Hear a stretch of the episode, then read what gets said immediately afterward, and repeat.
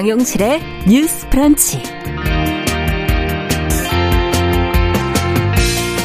안녕하십니까. 정용실입니다. 2004년 제정이 된 성매매 처벌법.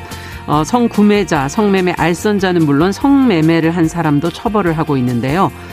어, 성매매 알선과 구매로 이어지는 이 구조적인 문제를 반영하지 않은 법이라는 비판이 꾸준히 있었습니다. 어, 무엇보다 성매매자에게 너무 가혹한 것 아니냐는 지적이 있었는데요. 어제 이와 관련해 여성단체들이 기자회견을 열었죠. 어떤 요구가 나왔고 또 대안은 무엇인지 같이 한번 살펴보겠습니다. 네, 최근 몇 년 사이 서울 하천 곳곳에서 수달을 봤다 하는 목격담이 많아지고 있습니다. 수달은 이 하천 생태계의 최상위 포식자인데요. 존재 자체로 주변 환경이 건강하다는 것을 보여준다고 하죠. 자, 수달과 이들의 서식지를 보호하기 위한 논의는 어떻게 진행이 되고 있는지 저희 환경 코너에서 잠시 후에 자세히 살펴보도록 하겠습니다. 자, 3월 23일 수요일 정용실의 뉴스 브런치 문을 엽니다.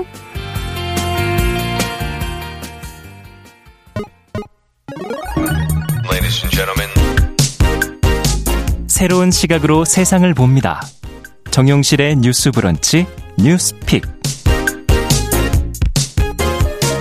네, 정용실의 뉴스 브런치 언제나 청취자 여러분과 함께 하고 있습니다. 항상 든든합니다. 오늘도 유튜브로 656분 네, 들어오셨고요. 콩으로도 좀 항상 들어오세요. 4346번님, 4290번님, 김태현님 감사드립니다. 자, 의견도 많이 보내주시는데 저희가 실시간으로 많이 전해드리도록 노력하겠습니다. 자, 첫 코너 뉴스픽으로 시작합니다. 월요일, 수요일 이 두 분과 함께하고 있습니다. 전혜연 우석대 개공 교수님 안녕하세요. 안녕하세요. 전혜연입니다. 네, 조으론 변호사님 안녕하세요. 네, 안녕하세요. 조으론입니다. 자, 오늘은 이 6월 1일 지방선거가 이제 뭐 그렇게 오래 남지 않았습니다. 어, 이걸 앞두고서 지금 민주당이 추진하려는 기초의원 중대선거구 도입을 놓고 지금 여야가 이견을 보이고 있는데 자, 어떤 상황인지, 그리고 중대 선거구라는 것은 또 무엇인지, 어, 먼저 전혜영 교수님께서 좀 정리를 해 주시고 저희 얘기 좀 해보죠. 예, 우리나라 선거 제도를 쉽게 설명하면 국회의원 선거는 소선거구제입니다. 네. 우리가 어떤 지역구 국회의원이 두 명이 아니잖아요. 그렇죠. 단한 표만 더 많이 얻어도 1위 한 사람이 국회의원이 음. 되는 소선거제. 중대 선거구제라는 것은 그 선거구제 안에서 2인 이상인 경우인데 네. 우리나라가 지금 이 중선거구제를 채택하고 있는 것이 바로 기초의원 선거입니다. 네. 그러면 2인 이상이니까 2인이 될 수도 있고 3인이 될 수도 있고 4인이 될 수도 있다 이렇게 생각을 하잖아요. 네. 그런데 문제는 뭐냐면 현재 법에 기초의회의 그 정수를 두 명 이상으로 하게 되어 있습니다. 근데 두 명 이상이면 두 명일 수도 있고 제가 말씀드렸듯이 세 명일 수도 있고 네 명일 수도 있어야 되잖아요. 그렇죠. 근데 문제는 뭐냐면 기초의회가 있고 광역의회가 그렇죠. 있죠. 예를 들면 뭐 도의원들이 있는 광역의회 같은 곳에서 이 광역의회에서 선거구별로 인구수에 따라서 기초의원 정수를 결정을 하고 음. 이 광역시 시도 의회가 기초의회 선거구를 획정을 합니다. 음. 그럼 어떤 문제가 반대 발생하냐면 예. 예를 들면 우리가 뭐 행복 도라는 데가 있다고 한번 쳐봐요. 네. 이 행복 도라는 데가 우리나라가 지금 특성이 뭐냐면 대부분 양당이 거의 뭐 그렇죠. 도의회나 광역의회를 네. 지금 점하고 있습니다. 그렇다 보니 이 사람들 입장에서는 굳이 3인 선거구제, 4인 선거구제 할 필요가 없는 거죠. 음. 왜냐하면 일반적으로 1위는 민주당, 2위는 국민의힘, 아니면 1위는 국민의힘, 2위는 민주당. 네. 이런 지역이 사실 우리나라 대다수잖아요. 그렇죠. 그렇다 보니 광역의회에서 이 중선거구제의 문제를 어떻게 하느냐. 4인인데 요걸 음. 2인 선거구 두 개로 이렇게 쪼갭니다. 음. 쪼개면은 결과적으로 4인이 탄생하지만 요쪽도 양당이 다 되고 그 쪼개진 음. 또 다른 쪽도 양당이 다 되고 하다 보니 이른바 제3정당이라던가 음. 소수 정당의 경우에는 뭐 예를 들면 한 표 차이라도 하더라도 진입을 하지 못하는 그런 네. 문제가 발생하고 있는 겁니다. 음. 그래서 지금 민주당과 정의당이 주장하고 있는 경, 내용은 뭐냐면 이 2인 이상이라는 것을 3인 이상으로 고쳐야 된다. 그래서 최소한 3인 선거구를 정착시키자는 거고요. 네. 이 내용에 관련 법안이 지금 민주당을 중심으로 이미 만들어졌습니다. 그런데 네. 이런 법안은 선거구 제도라든가 이런 거는 별도의 상임위가 있는 것이 아니고요. 국회의 정치개혁 특위에서 이 내용을 다루게 됩니다. 네. 그래서 민주당과 정의당은 정치개혁 특위에서 이 법안을 빨리 어, 상정을 해서 처리해야 된다라는 거고요. 네. 하지만 국민의힘 같은 경우에는 지금 반대를 하고 있는 겁니다. 이제 네. 국민의힘의 입장은 뭐냐면 이 안에 대해서 합의된 내용이 아니고 그리고 지금 이 여러 가지를 이걸 했을 때도 오히려 문제가 있다라는 반대 논리인데요. 네. 최근 들어서 이 회의 자체가 잘 진행이 안 되고 있다는 음. 지적이 나오고 있습니다. 그래서 오늘도 아마 보니까 전체 회의가 열릴 수도 있고 뭐 또 정의당 같은 경우에는 네. 적극적을 주장을 하고 있는데 앞으로 이 상황을 지켜봐야 되는 어, 그런 상황입니다. 자, 양당의 뭐 독점 구도를 깨야 한다. 이 부분은 뭐 어, 국회의원부터 해서 뭐 모든 게 다 해당이 되지 않을까 하는 생각이 드는데요. 기초의원이라는 것은 지금 조금 자료들을 나온 것을 보면 좀 신뢰가 낮은 부분이 있고 문제가 있다. 이들의 재산이 뭐 너무 많다. 뭐 이런 여러 가지 지금 지적들이 나오고 있어서 과연 여기서 기초의원들을 증원하는 것이 답인가?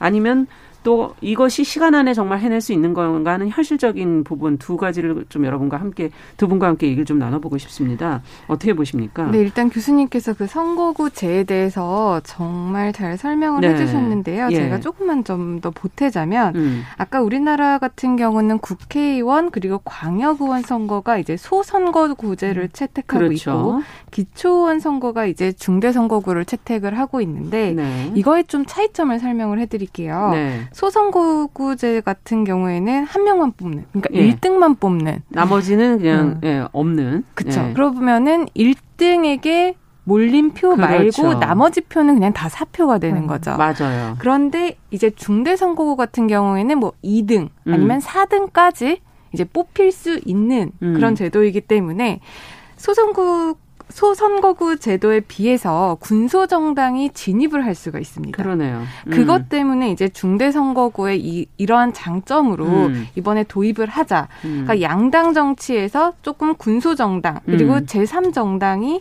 같이 살길. 정치를 할수 음. 있는 그런 정치 개혁을 하자라는 입장에서 이번에 이 음. 중대 선거구를 도입하자라는 건데요. 네. 사실 이 선거구 제라는 게 어떻게 보면은 어떻게 획정을 하느냐 그리고 음. 어떤 선거구제를 도입하느냐에 따라서 네. 사실상 어떤 정당에게 유리할 수도 있고 어. 떤 특정 후보에게 유리할 그렇겠네요. 수도 있고 특히 우리나라와 같이 지역색이 좀 특별히 음. 어떤 프리미엄이 붙는 이런 상황에서는 어떤 지역에 굉장히 유리한 당이 선출되게 할 수도 음. 있습니다. 그렇기 때문에 항상 이 선거구를 어떻게 획정할 것인가 예민한 부분에 대해서 굉장히 거군요. 예민한 문제인데요. 음.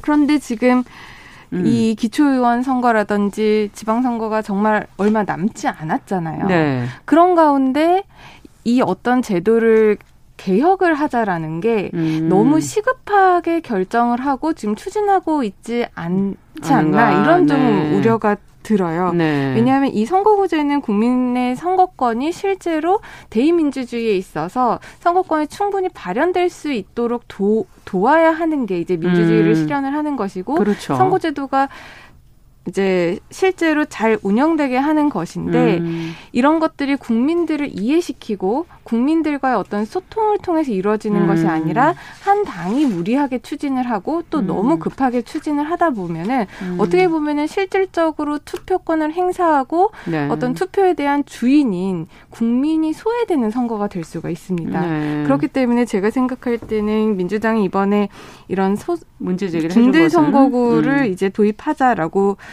하는 상황이 음. 어떻게 보면 국민들이 조금 소외되고 국민들을 위한 선거라기보다는 어떤 당의 음. 유리한 선거를 좀 하려고 하는 것이 아닌가 이런 우려가 있고요. 네. 또 아까도 말씀하신 부분이 이제 기초 의원에 대한 신뢰가 낮은 상황인데 네. 이 부분에 있어서 뭐 두 명, 세 명을 뽑게 되면은 음. 지금도 이런 신뢰가 낮고 기초 의원에 대한 문제 제기가 많이 나오는 상황에 네.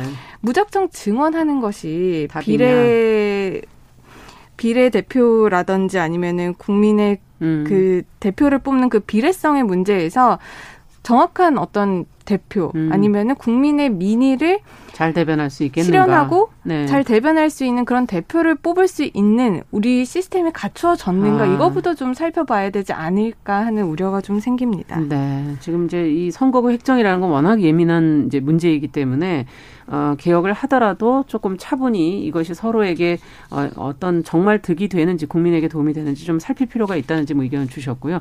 정 교수님께서는 어떻게 보십니까? 조금 오해가 있어서 설명을 네. 드리면 지금 민주당의 김영배 의원이 만든 안은 음, 기초의원을 음. 늘리자 이런 것이 아니고요. 네. 2인에서 3인이라고 하니까 기초의원 수를 늘리자 이렇게 말씀했는데 그게 아니라 네.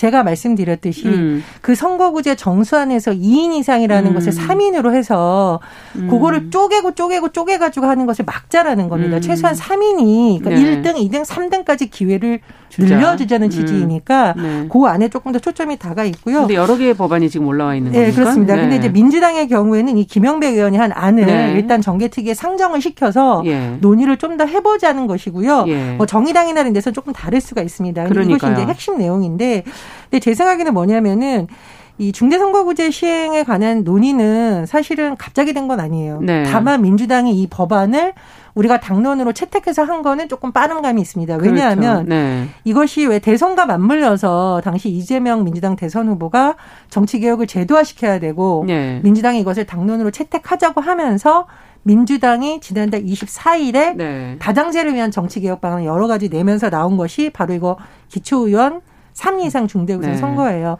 이것 빼고도 더뭐 이런 정치 개혁이 그 대선 논의가 시작될 무렵부터 같이 됐었으면 참 좋지 않았을까 하는 시기적인 네, 예. 부분은 항상 생각을 하게 됩니다. 너무 이제 네. 안타까운데 네. 사실은 선거구 획정 시한이 음. 작년 12월 1일이었어요. 12월 1일. 예. 그래서 이게 사실은 국회가 대선에 신경 쏘느라고 이거를 제대로 안 끝난 하면서 거 아닙니까 날짜가? 밀리고 밀리고 이미 늦은 거죠. 늦은 이미 늦은 거죠. 건데 네. 6월 지방선거에 도입을 하려면 지금이라도 논의를 하자는 것이 민주당과 정의당, 특히 민주당과 네. 정의당은 논의를 해서 처리를 하자라는 것이고요. 음. 국민의힘은 지금 양당의 뭐 합의도 아직 남아 있는 상태고요. 그렇습니다. 민주당과 정의당도 예, 예. 의견이 다르다는 거죠. 법안에서도. 그러나 거의 비슷하다고는 할 수 있겠죠. 네. 중대선거구제 정책을 위해서 법안 통과에서는 지금 나눠진 생각인데 저는 좀 급한 감은 있지만 지금 만약에 못하면 6월 지방선거에서 물 건너가면은 앞으로 4년이 또 기다려야 됩니다. 그래서 일단은 정개특위에서 상정을 해서 음. 논의를 하고 그렇게 하는 것이 좀 올바른 속도가 아닌가 생각이 들고요. 네. 유권자들 입장에서도 이게 지역구 획정이 늦어지면 늦어질수록 도대체 우리 지역구는 어떻게 되는지 혼란스럽거든요. 그래서 일단은 정개특위에서 빨리 좀 본격적인 예. 논의를 하는 것이 맞다 이렇게 생각이 됩니다. 네. 저는 교수님이 지적하신 이게 혼란을 줄 수 있기 때문에 좀 빨리 음. 논의가 되어야 한다 이런 말씀을 음. 주셨는데 그 부분에 대해서 조금 공감은 하지만 이제 너무 지금 선거가 급박하거든요. 예. 그 상황에서 어떤 변화를 준다는 게 유권자들한테 오히려 혼란을 줄 수 있기 어. 때문에 논의를 지금 시작을 해서 다음 그렇죠. 선거 때 또 이걸 음. 적용해 볼 수도 있기 때문에 음. 국민들에게 어떤 이해와 소통 이런 음. 노력은 꾸준히 필요하다라고 생각을 합니다. 네. 자, 다음 뉴스로 또 가보도록 하겠습니다. 오늘 저희 코로나 브리핑 때문에 좀 늦어져서 자, 어제 200곳이 넘는 여성단체가 모여서 지금 현행 그 성매매 처벌법 개정을 요구하는 기자회견을 열었는데, 자, 어떤 조항이 문제이고 또 어떻게 바꾸자는 것인지 그 내용을 좀, 어, 조론 변호사님께서 좀 정리해 주시면 같이 한번 들여, 들여다 보겠습니다. 네, 짧게 말씀을 네. 드릴 텐데요. 230개 여성 시민단체가 이제 성매매 처벌법 개정 연대라는 걸 만들어서 22일 서울 여의도 국회 앞에서 이제 발족식을 열고 기자회견을 했습니다. 네. 그 연대에서 지금 주장하는 거는 세 가지 정도가 있는데요. 예. 이제 하나가 성산업 관련자들에게 책임을 묻고 합당한 처벌 그리고 이런 것들을 강력히 요구하는 그 부분이 하나가 있고 예. 두 번째가 이제 성매매 착취 구조에서 성매매 여성이 이제 피해자이기 때문에 예. 처벌법이 아니라 보호법으로 여성 인권을 보장하라라는 점이 있고 네. 마지막으로 이제 성매매 여성을 처벌하는 조항이 지금 있거든요. 예. 그러니까 이 성매매 여성에 대한 처벌 조항을 삭 삭제를 하고 성착취 카르텔을 유지해온 국가가 성매매 처벌법을 이렇게 처벌 조항을 삭제하는 그 법 개정으로 응답하라는 음. 이세 가지 주장을 하고 있습니다. 네. 여기에서 이러한 주장이 지금 제기되고 있는 근본적인 문제가 현행 성매매 처벌법에 그 성을 판매하는 사람 그리고 네. 성을 구매하는 사람 그리고 알선하는 사람 이세 종류를 세 부류를 모두 처벌을 해요. 예. 그러다 보니까 대다수의 여성은 성을 판매하는 사람인데 예. 성을 판매하는 이 어떻게 보면 이 구조에 있어서의 약자라고 볼 수 있는 여성을 음. 처벌하게 되면 이것이 여성 인권의 어떤 유린이다, 침해다 음. 음. 이런 주장에서 이번 이 연대에서는 이렇게 요구를 하고 있는 겁니다. 네, 이 어떤 각각의 그 대상들을 지금 다 처벌을 하게 되어 있지만 구조를 좀 제대로 들여다 봐라, 뭐 이런 지적인 것 같은데요. 이런 요구가 뭐 처음 나온 게 아니라면서요. 어떻게 보시는지 개정에 대해서 공감하시는지 개정한다면 또 그렇다면 어떻게 개정해야 된다고 생각하시는지 두 분 의견을 듣고 싶네요. 지금 전문가들이 성매매라는 용어 쓰지 말자고 하거든요. 왜냐 네. 매매라고 하면 우리 보통 어, 판매하는 사람과 사는 사람이 서로 동등한 입장이라고 생각이 그렇죠. 쉬운데 그것이 아니다. 성매수로 음. 바꿔야 된다고 네. 주장을 하고 있습니다. 그 이유가 뭐냐면 사실상 이 성매매가 발생하는 구조를 좀 보자라는 거죠. 음, 음. 그랬을 때 봤을 때 이 성매매를 하게 되는 여성들은 대부분 경제적 취약층이라던가 네. 뭐 자발적으로 선택한다고 보기엔 사실 어렵거든요. 이런 네. 구조 속에서 거기에 내몰리는 거고 음. 그리고 성을 사는 사람들 같은 경우에는 대부분 돈을 주고 성매매를 하는 네. 거잖아요. 그래서 이것을 어떤 착취적인 구조에서 자꾸 인식을 시켜야 하기 때문에 음. 성매수로 바꾸자는 거고 두 번째로 그렇다면 왜 피해자보다는 이것을 매수하는 사람들의 처벌에 더 초점을 맞춰야 되느냐. 네. 성매매 처벌법의 근본 목적이 성매매 근절하기 위한 것이잖아요. 그렇죠. 네. 그런데 이 법을 현장에 음. 적용하다 보니 음. 성매매를 하는 여성들이 신고를 하고 싶어도 내가 처벌을 받을까봐 아, 두려워서 오히려 못하는 경우 대상이니까 그렇습니다. 네. 그런 일이 생기고 또 이른바 이런 성매매를 이제 알선하는 예. 업주나 이런 사람들이 이런 걸 오히려 악용하는 경우도 많다라는 겁니다. 아. 그래서 저는 법의 근본 취지를 생각을 한다면 네. 지금 전문가들이라던가 여성단체들이 주장하는 방향으로 개정이 좀 음. 올바르지 않나 생각이 듭니다. 네. 조 변호사님께서는 어떻게 보시는지 해외에는 또 이런 게 있습니까? 이런 어, 법들이 해외 같은 있습니까? 경우에는 우리나라와 음. 같이 성판매자와 구매자를 모두 처벌하는 나라들도 있고요. 네. 이제 뭐 노르딕이라고 해서 예. 주로 이제 노르웨이나 덴마크 뭐 그쪽 북유럽 쪽에서는 네. 성을 구매하는 사람만 처벌을 하고 있습니다. 아. 이제 이 성매매에 대한 관점이라든지 성매매의 근절에 대한 포인트를 어느 방향으로 잡느냐에 따라서 이렇게 입법이 다르게 그러네요. 지금 각 나라마다 규정을 하고 있는데요. 예.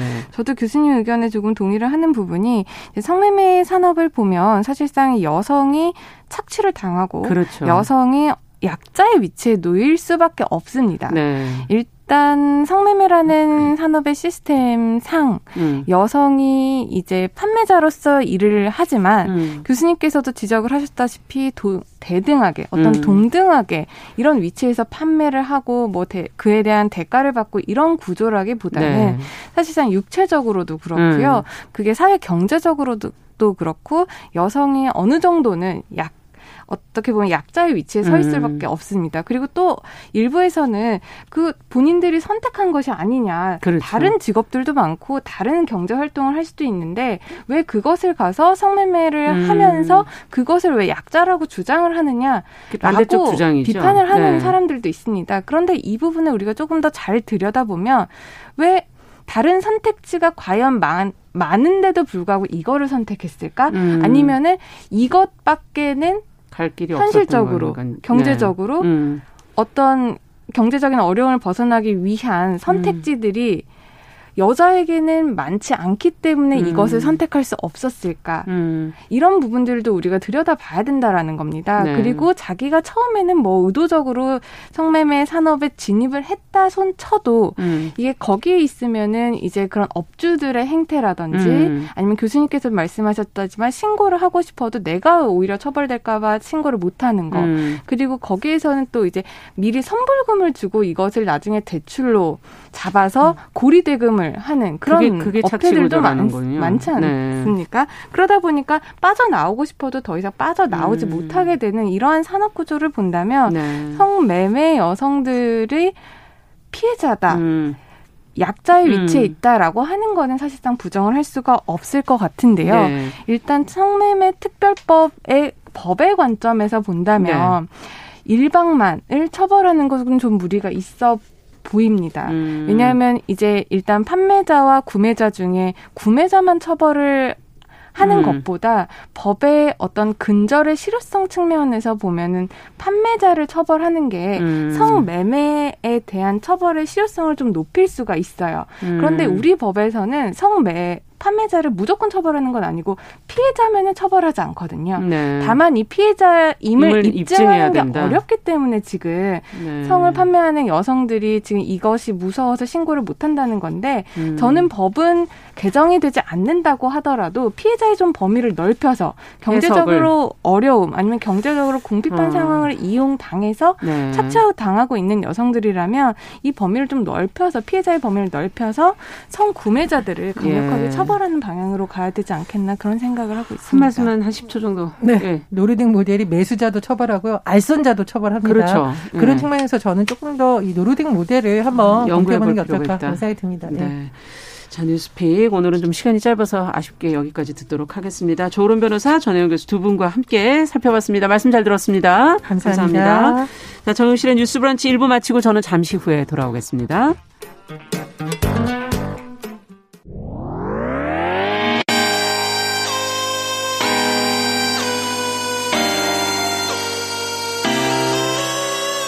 어떤 사람들은 삼루에서 태어났으면서 자신이 삼루타를 친 것처럼 생각하며 살아간다라는 음. 말이 있어요. 3분 즉석칼에 만들듯이 법안을 뚝딱뚝딱 잘 만들어내시는 분들이 왜 여기에 대해서는 음. 이렇게 직무유기를 하고 있을까 그런 문제가 들고 따끔하게 예. 여성 팬티에 달려있는 정체불명, 의미불명의 리본에 대해서 생각을 하게 됩니다. 도대체 이 아이는 왜 있는가? 경쾌하게 정말 그런가요? 외신도 당황한 거죠. 이 사건을 보고 예. 도대체 한국에서 무슨 일이 벌어지고 있는 거냐. 음. 이거 한국의 성보수주의 때문 아니냐. 할 말은 하면서 같이 고민해보겠습니다. 고민해보겠습니다. 세상을 보는 따뜻한 시선. 정용실의 뉴스 브런치. 네, 정용실의 뉴스 브런치 듣고 계신 지금 시각 11시 31분입니다. 어, 저희가 기후변화를 좀 늦춰보고 환경을 보호할 방법을 늘 어, 다양하게 고민해보고 있습니다. 환경하자. 오늘은 서울환경운동연합의 최진우 활동가 자리해 주셨습니다. 어서 오십시오. 네, 안녕하세요. 네. 최진우입니다. 네. 오늘은 도시에 나타난 수달에 대한 환경 이야기를 준비하셨다고 들었어요. 네, 어, 수달 생각하면 어떤 이미지가 떠오르세요? 아마 많은 너무 귀엽죠. 분들이 예, 어, 깨끗하고 청정한 곳에서 물고기를 사냥하고 천진난만하게 놀고 있는 그런 귀여운 모습을 생각할 텐데요. 네. 어, 수달이 사실 우리 강과 하천에서 최상위 포식자이고 아. 이 멸종위기 야생생물 천연기념물로 지정되어 있어요. 맞아요. 천연기념물. 네. 맞습니다. 그런데 요즘 이런 귀한 수달이 도시에 나타나고 있어요. 도시에? 네. 어, 최근에도 이렇게 대전 도심 대전천에서 수달이 목격되었고 아. 어, 공공주택지구로 개발 중인 의왕 왕송호수에서 수달이 발견되어서 경기도 의왕 네, 가까운 데잖아요. 네, 그 네. LH와 환경단체 간의 어떤 또 쟁점이 되고 있고요. 오. 하여튼 뭐 이런 수달이 대구의 신천, 천안, 창원의 하천, 오산, 강명, 여주 뭐 거의 어머머머. 전국적으로 도시 하천에 출몰하고 있어요. 좋은 거예요? 그러면? 네, 일단은 우리 곁에 수달이 나타나고 있으니까 네. 반가운 거고요. 이제 몇 년 전부터 서울에도 수달이 나타나고 있는데요. 서울에. 네. 그래서 오늘은 서울 수달의 삶을 돌보는 시민들의 활동과 뭔가 공존의 해법에 아. 대해서 말씀드리려 합니다. 네. 야, 서울에 수달이 나타났다. 어, 듣기만으로도 뭔가 특별해 보이는 그런 기분이 드는데 특히 최진호 활동가께서는 생태도시 전문위원이시기 때문에 이 부분에 또 더 관심 많으신 것 같은데요.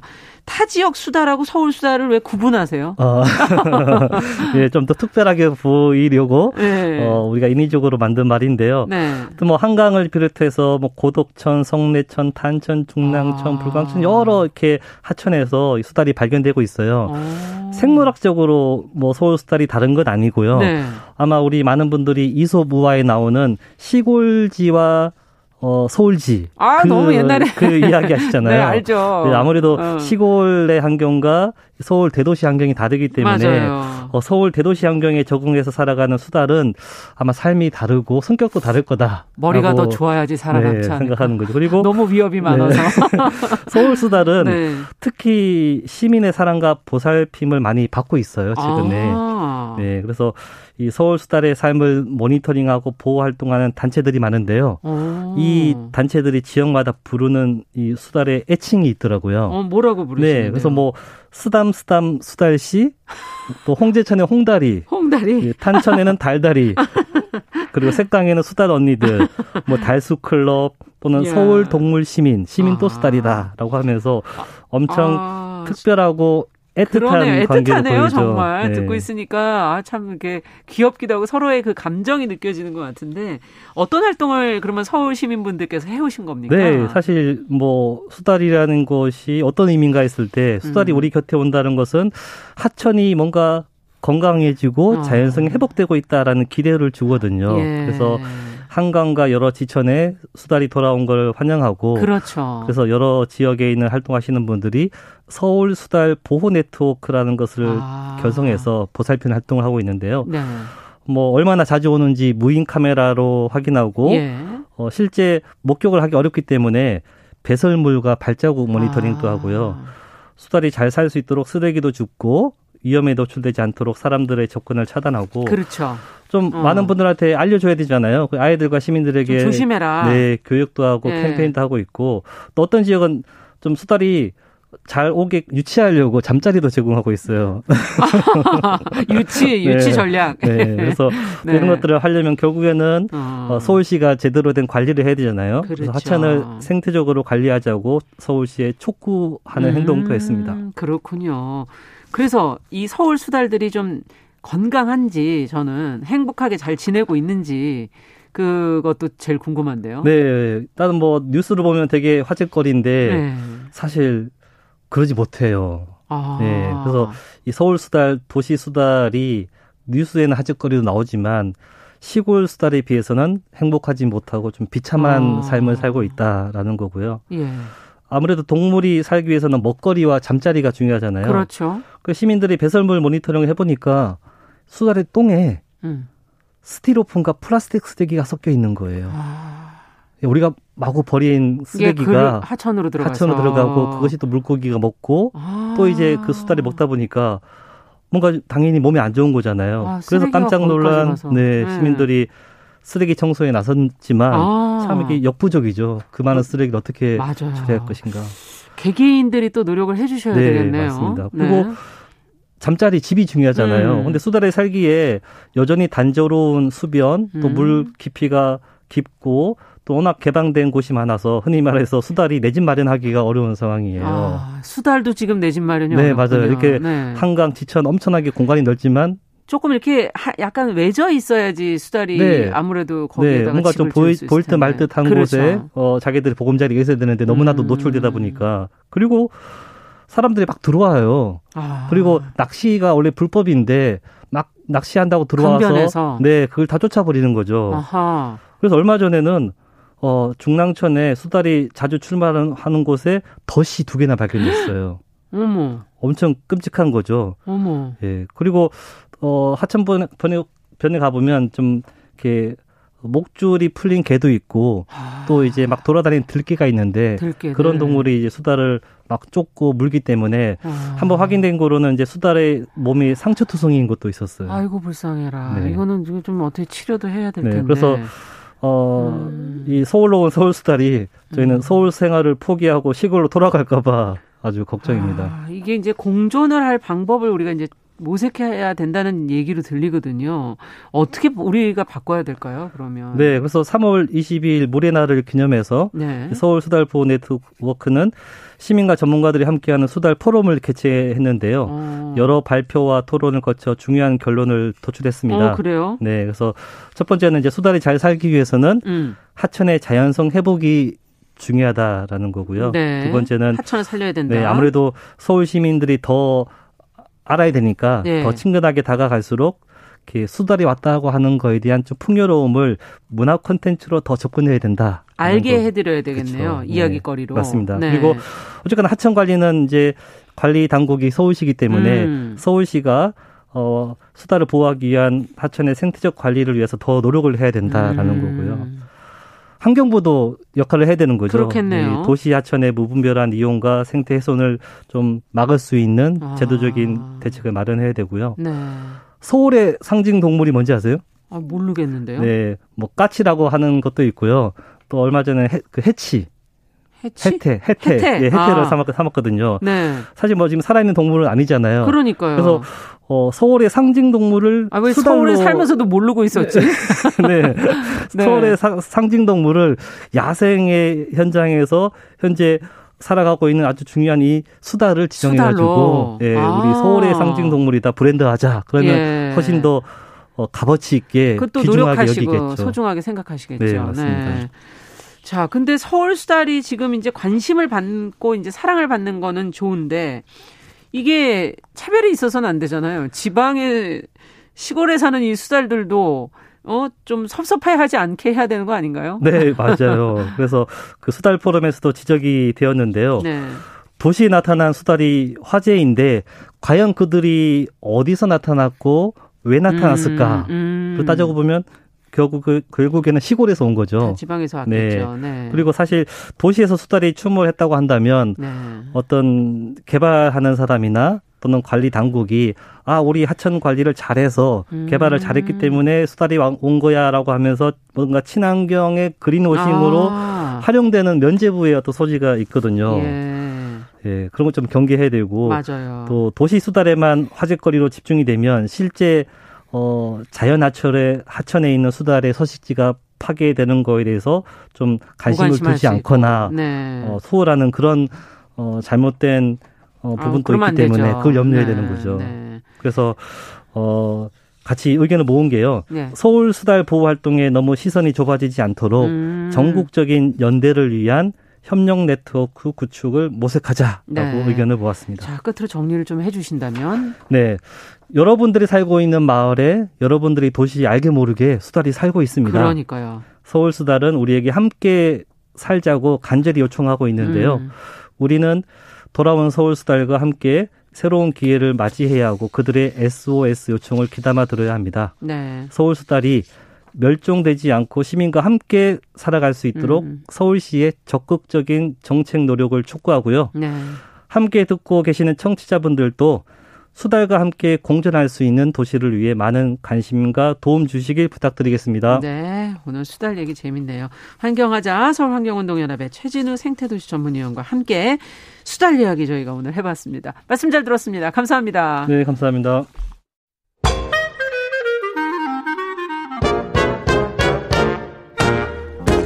모두가 행복한 미래 정용실의 뉴스 브런치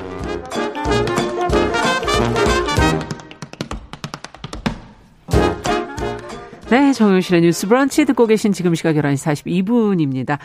자, 대중매체와 사회문화 현상을 좀 깊고 까칠하게 좀 들여다보도록 하지요. 손희정의 문화비평. 오늘도 손희정 문화평론가 자리해 주셨어요. 어서 오세요. 네, 안녕하세요.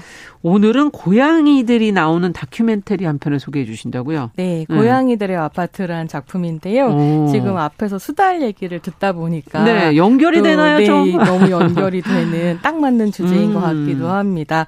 어, 고양이들의 아파트는 서울 길고양이. 그러니까 서울. 그 중, 네, 그 중에서도 굉장히 특별한 곳에 살았던 고양이들에 대한 이야기인데요. 네. 200, 50여 마리의 고양이들의 어떤 이주 프로젝트를 기록한 다큐멘터리입니다. 아. 고양이를 부탁해 말하는 건축가 등으로 잘 알려진 정재은 감독의 맞아요. 신작이고요. 작품의 배경은 서울 강동구의 둔촌 주공 아파트입니다. 네. 이게 1980년에 완공된 아파트인데요. 예. 한때 6천 세대 2만여 명에 달하는 이제 주민들이 거주하는 대단지죠. 대, 예, 대한민국 최대 규모의 아파트 단지였다고 맞습니다. 해요. 근데 2019년 에 재개발이 시작되면서 음. 철거에 들어갔습니다.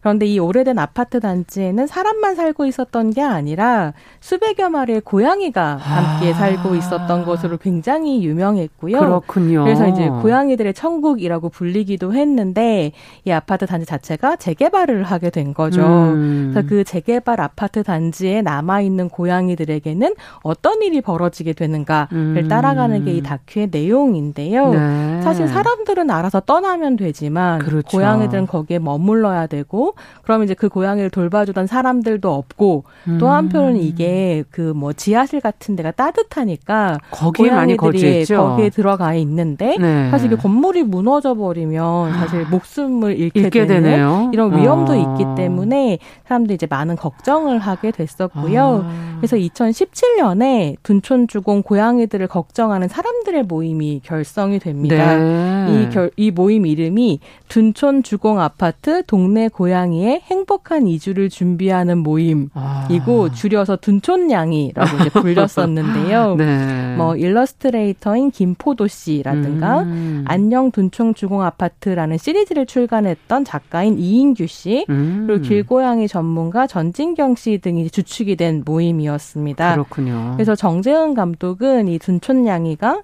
이제 모임을 준비하던 2017년 5월부터 시작해서 네. 아파트가 본격적으로 철거되기 시작한 2019년 11월까지 음. 2년 반의 시간을 따라가면서 고양이들에게 어떤 일이 벌어졌는가를 담아내고 있습니다. 그렇군요.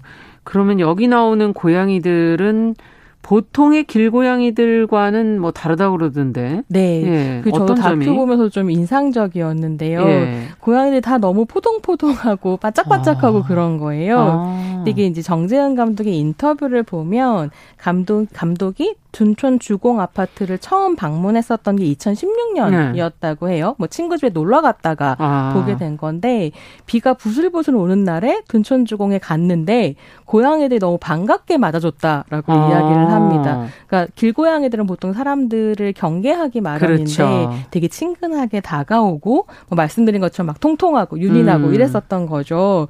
도대체 이게 무슨 일인가라고 이제 봤더니 네. 주민들이 계속해서 고양이들을 보살펴 왔고 맞아요. 단지마다 그런 네. 분들이 많으세요. 캣맘들이 되게 활발하게 맞아요. 활동을 하고 이제 고양이와 인간이 공생하고 있었던, 있었던. 거죠. 음. 좀 재미있는 게 다큐를 보시면 고양이들마다 사람이 붙여준 이름이 있어요. 음. 뭐 공순이 뭐 이런 이름들이 그쵸, 있거든요. 그쵸. 음. 그래서 어떻게 보면 이게 사람과 고양이의 공동체가 형성되어 음. 있었다라고 볼 수 있겠습니다. 네, 참 어. 이 아파트에 생활한다는 거, 공동주택에 생활한다는 게 인간의 중심으로만 생각했는데 고양이 얘기를 해주시니까 또 새롭게 새로운 존재를 또 한 번 더 인식하게 되는 것 같고. 네. 이제 이게 무너지게 되면 근데 이 고양이를 구하는 게 정말 중요한 일이잖아요. 앞서 네. 얘기해 주신 것처럼 잘 그렇습니다. 되고 있나요? 이주 프로젝트? 네, 둔촌냥이가 이제 이 이주 음. 프로젝트를 착착착착 준비를 하게 되는데요. 네. 일단은 활동가들이 둔촌 주공에 거주하고 있는 고양이들의 개체 수를 파악을 아. 합니다. 정확하게 어디에 누가 있는지 알아야 이제 이주를 그렇죠. 시킬 수 있으니까요. 이 둔촌 주공이 정말 엄청나게 큰 단지여서 음. 입구에서부터 마지막 단지까지 걸어가면 30분이 좋기 걸 걸리는 이야, 엄청나게 그렇군요. 대단지인데 네. 김포도시 같은 경우에는 이 단지를 몇 날 며칠을 계속 돌아다니면서 개체 수를 파악합니다. 음. 근데 이게 그냥 샌다고 되는 게 아니잖아요. 아니, 좀 헷갈리시면 안 되잖아요. 여기 네. 있다가 저기 갔는데 또 세시면 안 되잖아요. 그러면 안 예. 되는 거잖아요. 그래서 어떻게 하시냐면 사진을 찍고 아. 그림으로 프로필을 그리고 고양이들마다 특징을 정리를 하고 그 고양이가 어느 구역에 거주하는지 확인을 아. 하는 거죠. 그래서 뭐 A-03, B-뭐 147 이런 식으로 이제 번호를 매기면서 이름을 붙이면서 음. 고양이들을 파악하고요. 그렇게 구역별로 고양이 지도를 그립니다. 음. 그리고 저는 이 과정이 진짜 놀랍다라는 생각이 들더라고요. 이건 사랑과 정성이 아니면 네, 불가능한 것이고 그렇게 하나하나 확인하면서 사실 또 관계를 형성하는 것이기도 음. 하잖아요. 이렇게 해서 이제 개별 고양이들 특징을 파악한 다음에는 각 고양이의 성향에 따라서 맞춤형 이주 계획을 짭니다. 어, 예를 했잖아요? 들면 예. 사람 손을 타가지고 부침성이 좋은 예. 고양이들은 예. 입양을 추진을 하고요. 아. 이게 왜냐하면 호의적이지 않은 사람들한테도 막 고양이가 다가가서 살갑게 대다, 대하다가 해코지를 당하거나 이런 일들이 벌어지기 음. 때문에 위험해서 이제 포획 을 해서 어 이제 길들여 가지고 입양을 보내는 이런 방식을 음. 택하고요. 나머지 대부분의 고양이들은 인근 동네로 이동시켜 나가는 작업들을 아. 합니다. 근데 그걸 또 뭐 억지로 포획해 가지고 그냥 옮기는 게 네. 아니라 어떻게 이동하면 좋을지 좀 더 안전한 경로들을 찾아서 그 경로마다 어. 간식이랑 먹이를 주면서 길을 짜주는 거군요. 거죠. 그쪽으로. 네. 그래서 네. 끊임없이 여기를 따라가면 음. 더 많은 것들을 먹을 수 있고 안전해라고 하는 사인을 주는 방식으로 음. 이제 고양이들을 유도합니다. 네. 아니 이렇게 하다 보면 좀 힘든 일도 있을 것 같은데 난관에 부딪히는 경우는 없었나요? 네, 사실 제일 큰 난관은 뭐냐면 고양이들과 소통이 안 된다는 점이겠죠. 아, 그렇죠. 그리고 고양이들은 자신들의 거주지를 잘 떠나지 않습니다. 그러니까 아. 고양이 자체가 영역 동물이기 때문에요. 거기에 계속 아. 머물러 있으려고 하고 또 회귀 본능이 굉장히 강해서 또 돌아오고 네, 떠났다가도 다시 돌아오고 그래서 결국 단지가 철거에 들어갈 때까지 단지 내에 머무는 고양이들 고양이들이 꽤 있었던 것 같고요. 예. 그 고양이들한테도 계속 이제 먹이거리를 챙겨주는 이런 작업들이 이어집니다. 음. 근데 난관은 사실 고양이들하고만 있었던 것이 아니라 사람들 사이에서도 등장을 하게 되는데요. 네. 둔총량의 회원들도 이런 식의 대규모 이주 프로젝트를 진행해 본 적이 없었기 때문에 예. 계속 뭐 여러 가지 시행착오를 겪을 수밖에 없었고 이제 그런 과정에서 사람이 어디까지 개입할 것인가 음. 또뭐 이주지가 어디가 적 적절할 것인가, 음. 어떻게 이주시킬 것인가 이런 방법들을 놓고 계속 이제 언쟁이 벌어지기도 음. 했었던 거죠. 특히나 이제 원래 둔촌 주공에 계셨던 캣맘들께서는 네. 이게 내 고향이고 내가 돌봤던 고향이고 나한테 아. 의존적이야라고 생각하시는 반면에 또 둔촌양의 활동가들은 고향을 독립적인 개체로 대해야 된다 그런 아. 철학 차이가 있었던 거고요. 네. 이런 이제 토론 같은 것들이 다큐에 그대로 드러나게 되는데요. 참. 정재현 감독이 그런 얘기를 해요. 그러니까 음. 정답이 정해져 있는 게 아니라서. 그렇죠. 이게 처음 해보는 네. 거고 이주 프로젝트라는 거. 또 고양이가 네. 의존적인지 독립적인지도 개체마다 또 굉장히 다를 거고요. 그렇죠. 그러니까 예. 이 토론 과정이 중요하다는 생각이 들어서 음. 그대로 다큐에 담아냈다 이렇게 아. 얘기하시더라고요. 진짜 뭐 고양이를 앞서 뭐 순화시켜서 입양도 시키고 뭐 아니면 또 야생성을 뭐 길러 길러주려는 그런 노력도 하고 이게 다 사람이 생각하는 거지. 그렇습니다. 고양이의 의사는 여기에 이제 사실은 반영된 게 아닌 것 같다는 네. 생각이 드는데 어, 어떻게 보세요? 이, 이 둔촌양이 멤버들, 캣맘들도 이런 여러 가지 상황에서 판단이 참 힘들겠어요. 네. 그래서 이제 막 내적 갈등도 너무 네. 심하고 네. 이제 활동가 중에 한 명은 정말 고양이한테 물어보고 싶다. 여기에 계속 살고 싶은 거냐? 네. 아니면 뭐 이주하고 갈래. 싶은 거냐? 뭐 이런 네. 이제 마음들을 갖게 되고 각자의 내적 부침을 안고서도 아. 이제 최선을 다하는데요. 저는 또 그런 생각이 들더라고요. 이렇게 아파트를 만들고 아파트를 허무는 건 인간의 일이긴 음. 하지만 이 인간의 일 안에서 생명, 그러니까 동물 동물과 비인간 동물과 인간 사이의 관계가 생기고 그렇죠. 생태계가 형성되는 거잖아요. 맞아요. 그래서 이런 고민을 하면서 관계를 만들어가는 것도 생태계가 확장해가는 어떤 음. 프로세스의 일부가 아닌가 이런 생각이 그거 자체만으로도 긍정적으로 네, 보시는 거군요. 했고요. 네. 또 한편으로는 이 다큐 자체가 음. 그런 질문에 바탕을 하고 있습니다. 그러니까 어떻게 관계 맺고 음. 어떻게 존중할 것인가. 음. 그래서 정재현 감독이 이런 얘기를 해요. 그러니까 음. 고양이를 무조건적인 약자 연민으로만 바라보면 사실 음. 도시 생태계에 살고 있는 고양이들 문제들을 해결할 수 있는 방법을 그렇죠. 찾을 수가 없다. 네. 그래서 잘 살펴보면 도시 길고양이들은 자기 삶의 주체이고 음. 나름대로 환경을 개척해 나가는 부분들이 있기 때문에 그걸 존중할 필요가 있다. 아. 근데 그럼에도 불구하고 인간이 해악을 끼치는 경우들도 음. 있기 때문에 사실 이제 어떻게 개입하고 어떻게 음. 조정할 것인가는 우리의 과제다. 네. 이런 고민들을 하는 다큐인 거죠. 예. 저는 사실 그 아파트 저도 오래된 아파트 살면서 보면 고양이도 많지만 새들도 많더라고요. 네. 아침에 이렇게 보면은 뭐 짹짹짹짹 그 소리에 깨기도 하고. 네. 예. 다른 동물도 있지 않습니까? 그 다큐가 어. 고양이뿐만이 아니라 뭐 새와 식물들을 굉장히 식물들. 풍부하고 다양하게 담아내는 부분들이 있는데요. 네. 저는 그런 부분이 오래된 아파트 단지의 아름다움인 것 같거든요. 음. 나무가 굉장히 울창하고 다양한 식물들이 음. 살고 있고요. 놀라운 건 사람들이 다 이제 이사를 나가서 이제 음. 그 주공 아파트 단지 자체가 네. 공동화된 상태라고 우리는 생각하고 아. 인간들은 이게 폐허다라고 표현하는데 네. 사실 인간들이 떠나고 난 다음에 그 안에서의 자연 생태계라고 하는 건 또 엄청나게 풍부한 거죠. 어. 제가 이 다큐에서 정말로 좋았던 장면이 이렇게 막 풀이 우거진 나무에 네. 새들이 날아다니고 음. 그 새들을 고양이가 이제 사냥하려고 쫓아가고 막 이런 올라가고. 장면들이 예, 나오는데요. 네. 그것들을 보는 또 마음이 또 좋았습니다. 음. 이 이제 이 다큐멘터리 안에서 고양이의 눈높이로 찍은 장면들이 참 많고 또 고양이를 어떻게 가까이서 그렇게들 찍으셨더라고요. 네. 연출이 섬세하다고 해야 될까? 동물을 잘 아신다고 해야 될까? 네. 네. 그런 느낌이 좀 들었는데요. 이게 기본적으로 이제 이 동물들을 찍을 때 정재현 음. 감독이 제일 신경 쓴 건 안전하게 찍는 음. 것이었다고 하고요. 그러니까 훈련된 동물을 찍는 것이 아니라 동물 그렇죠. 배우를 찍는 게 아니라 맞아요. 있는 그 자연을 포착하는 거니까요. 음. 그래서 2017년 5월부터 그 2년 반 정도의 시간 동안 80여 회에 걸쳐 촬영을 했고 아. 촬영 분량이 총 350시간. 그러니까 동물을 존중하면서 거리를 유지하면서 아. 그 동물의 관점에서 이제 이 아파트 단지를 찍어내기 위한 노력들을 시간을 들여서 음. 했었던 셈이고요. 뭐 고양이 눈높이로 카메라를 들고 땅바닥을 막 기다시피 핸드헬드로 아. 찍는다든지 예. 아니면 드론을 활용한다든지 뭐 무인 카메라를 설치한다든지 음. 다양한 방식들로 이제 이 동물들을 관찰을 합니다. 예. 근데 관찰하는 것에 끝나는 것이 아니라 그 고양이의 눈높이에서 또 촬영을 한 장면들이 있어요. 네. 계단을 막 통통통통 뛰어 음. 올라가는데 음. 카메라 고 높이대로 뛰어 가, 네. 따라가면서 이게 고양이들이 보는 세계는 또 어떤가 이런 걸 보여주는 그렇죠. 거죠. 근데 그런 식의 형식 자체가 어떻게 보면 인간 중심적으로 그 도시 음. 생태계를 바라봤던 거에서 떠나서 새롭겠네요. 시점을 옮기는 거예요. 음. 그래서 이 생태계는 인간들만의 것이 아니라 그렇죠. 다 함께 공존하고 있는 것이고 그 생명체의 관점에서 봤을 때는 어떤 것들을 우리가 고민할 수 있는가 음. 이런 것도 이제 다큐에서 형식적으로 또 드러나게 되는 음. 이런 부분들이 있습니다.